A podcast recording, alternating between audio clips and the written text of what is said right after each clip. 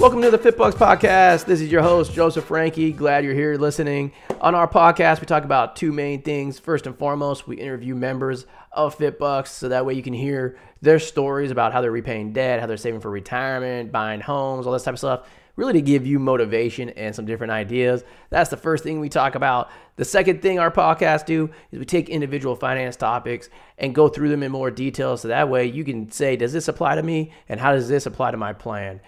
So if you have questions or you want to sign up for FitBUX, you can do so in the show notes, fitbux.com. Build your profile, schedule a call. We'll be talking to you soon. Enjoy the episode.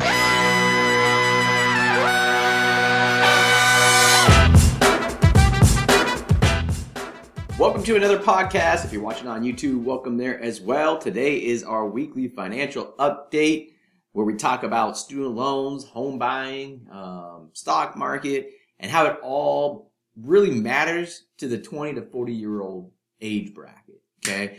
Uh, today, we're going to be going into October here soon in a couple days, which means student loan repayments kicking off. Um, actually, repayments already started. We're accruing interest. I should say payments are starting in October. Today, we're going to be sharing a lot of what we're seeing and the fiasco that's going on right now with loan servicers. with that, we'll jump right into it. If you are listening on the podcast though, before we get started, make sure that you subscribe so that way you get notified when new episodes come out. Um, if you're watching on YouTube, same thing. Subscribe, like, hit the uh, you know the uh, comment section, put some comments in. Help us hit the algorithm so that way this gets out to more people. It also helps you because then you're notified as of new updates. Um, and share this with your friends too because it's going to help them also. Let's jump right into student loans. October is a couple days away. Okay. It, it's already starting. Um, just the stories that we hear. I mean, we already already heard people tell us that the wait time's like over 300 minutes at some of their loan servicers. Okay. Um, we're already seeing stories about like monthly payments being calculated wrong. Um, it seems like some of the sites have not updated their calculators. Like some of them are still using REPAYE information to be calculating save.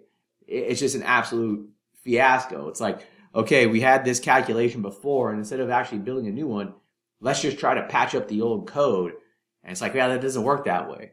Um, like it's just it's it's a mess. Like we've seen that. We've also seen people that said, "Hey, I want to go on pay as you earn," and instead they've been put on save or vice versa, right? So those are the big problems that we're seeing right now from a high level. But one of the biggest issues that we're seeing, seeing, and I want to deep dive into this one, is for those of you that are on income driven repayment plans, the, the monthly payments we're seeing are messed up for a lot of people. Uh, first of all, like you don't have to recertify for, I believe it's six months once repayment starts, but people are doing it anyways. A lot of you don't need to, especially if you're in repayment prior to COVID. You can wait until they tell you you have to recertify. But what's going on right now, people go on to these applications and the, the application makes it seem like it's really convenient to link your IRS tax account to the Department of Education and just pull your money right, you know, like your income right off of that. There's a number of problems there. First of all, you might qualify for a lot lower payment based on, on like what they have on record right now. So don't recertify yet. That's number one. Number two, if you do link your tax returns, there's, there's errors that are coming in and that system, in our opinion, is not ready yet. And so we're seeing the monthly payments being calculated wrong, especially for married couples, and especially if you're filing separately. Um, on top of that, if you have kids, like your tax return might say like, well, this person is claiming the kids, this person's not. So if you're the person that's not, your monthly payment is going to be higher if you use your tax return. Whereas if you say, no, I'm going to use an alternative source of income to, to certify my income, like a pay stub, you can also then choose my household is three or four people and so you get the benefit of filing separately and getting a lower monthly payment, but also being able to put your kids on the application for your, your monthly payment and your payment's going to be lower. Okay. That's the way these things should be being done. They're not. Okay. So moral of the story. You don't have to recertify your income yet. Okay. The only time you might have to certify your income is if you weren't in repayment prior to COVID. Okay. Number two is your tax return. it's going to ask you and prompt you to link your tax return.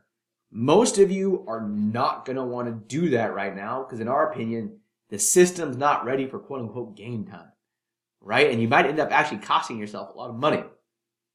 And so, therefore, you should be basically using the alternative methods, either a pay stub or you can also write in how much uh, you're making. Okay. And we'll put a link to, to a video of how to complete the application for IDR and all the notes and everything. All right. now, for those of you that had already linked your IRS tax return, is there anything you can do? Yeah, you can sit on hold and, and tell them that the number is wrong and submit your pay stub instead. Just beware. It's going to take a long time on hold and it's going to take probably a month or two for them to actually fix the payment. So you might be stuck with that higher payment for the next month or two. Okay. Um, but yeah, that's, that's the student loan news. Going forward, October, November, we're expecting it to get worse. Okay. As always, if you guys need help, yes, we can build out com- comprehensive financial plans at FitBUX. We specialize in student loans. We know this stuff inside and out. We know them. Just let us know. Become a FitBUX member. Schedule a call with the financial strategist. We'll help you know exactly what your payment should be, how to potentially lower it, make sure it's done correctly. Help us here. Make sure you go and get it. Okay. Going on on the weekly financial update, house shopping. Yeah, nothing new here, right? Um, mortgage rates still at, at highs for the last 20 years. Um, home affordability is, shit. Um, still same thing. Will it improve? Yeah, probably not. I don't. I don't see it improving in the near future. So if you think, oh, I'm going to wait for like three months because it's going to get better, eh, you will see. We'll see about that. Okay. Right now, though, the word of advice I can give you is you if you're buying a house or if you're looking at buying a house, you got to take in your long term plans. Okay, like you have to. Now, this is always important to do, but especially right now because home affordability is is so low. Okay what I mean by that is you got to look at saying, okay, how long am I going to be in this house? What's my goal with it? Am I going to be here forever? Do I plan on selling it in five to 10 years? Do I eventually want to rent this out, buy something else to live into? Again, these are always important, but right now you really have to ask yourself these things because you might want to use like an adjustable rate mortgage instead of a 30 year principal interest loan. You may want to use mortgage points instead of just getting a higher interest rate.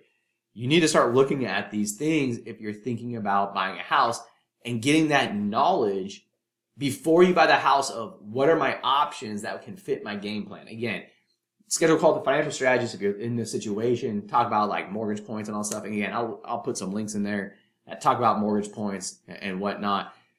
But you got to start looking at that because it's, it's more important than ever right now because that home affordability is so low. Okay. Going on to the stock market. This is one where I'm getting a lot of questions about. Um, and this also has to go with student loans too we're probably going to be entering into a government shutdown.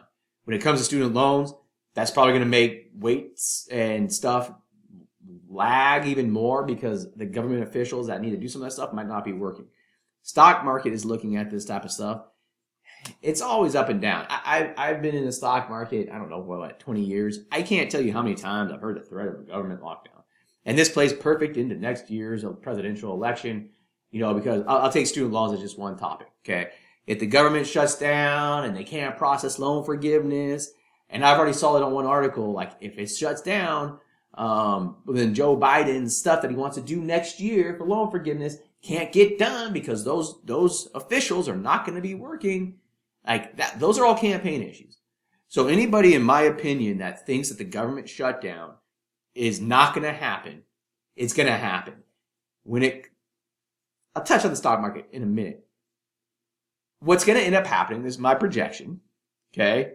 Both sides, Republicans and Democrats, think that their messaging around the government shutdown will win over voters.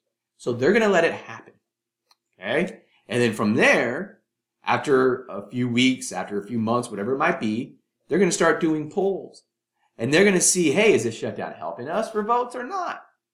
And eventually one party is going to cave because they're going to realize that their messaging is not getting through to voters it's hurting them. It's a presidential election year. They'll cave.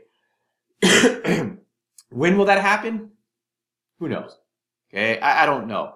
Bottom line is with the stock market, I've seen this all over the time. I don't even care when I hear the word government shutdown anymore. It does nothing. If the stock market tanks, I used to look at that and be like, great, it's a buying opportunity. Like, who cares?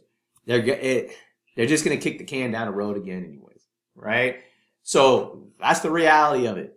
With that being said, in election years, especially in midterms, we typically see the stock market kind of just go up and down, but it trades in this range of kind of like sideways slightly up a little bit for the year. The reason why I bring that up is because it does go up and down and it's going to continue doing that with all the news coming out over the next probably 12 to 15 months. So dollar cost averaging in your retirement accounts is always important, but it's really important now because as it goes down, you want to be hitting those spots with investments every month or every two weeks or whatever it may be. So don't expect over the next, whatever it is, 15 to 18 months, like a 20% return on the market. Do I think we can go down like big down, like 30, 40%? I can give you some reasons why it can go down. Will it actually go down that much? I don't, I don't think so at this point. I think it's just going to trade in this range over the next year to probably year and a half. So that's just, unless I get some other news, which will update you in, in the weekly financial news updates. That's kind of where I'm seeing things right now. That can change. Financial markets are fluid. That's also why potentially, you know, you want to sign up as a FitBUX member because we tell you when some of these things are happening, especially with your investments we will move those allocations for you to, to match your ability to take risks so you know that you're invested the way you should be invested. So that's one of the features we rolled out earlier this year. So check it out if you haven't. We call it our hybrid robo advisor. Uh, but that's the weekly update today. Long story short, student loan fiasco. We projected or predicted it was going to be bad. It is. It's going to get worse. Make sure you have your right loan payment, especially if you're on an income driven repayment plan double check that you're on the right student loan repayment plan. With that being said, we'll see you guys next week.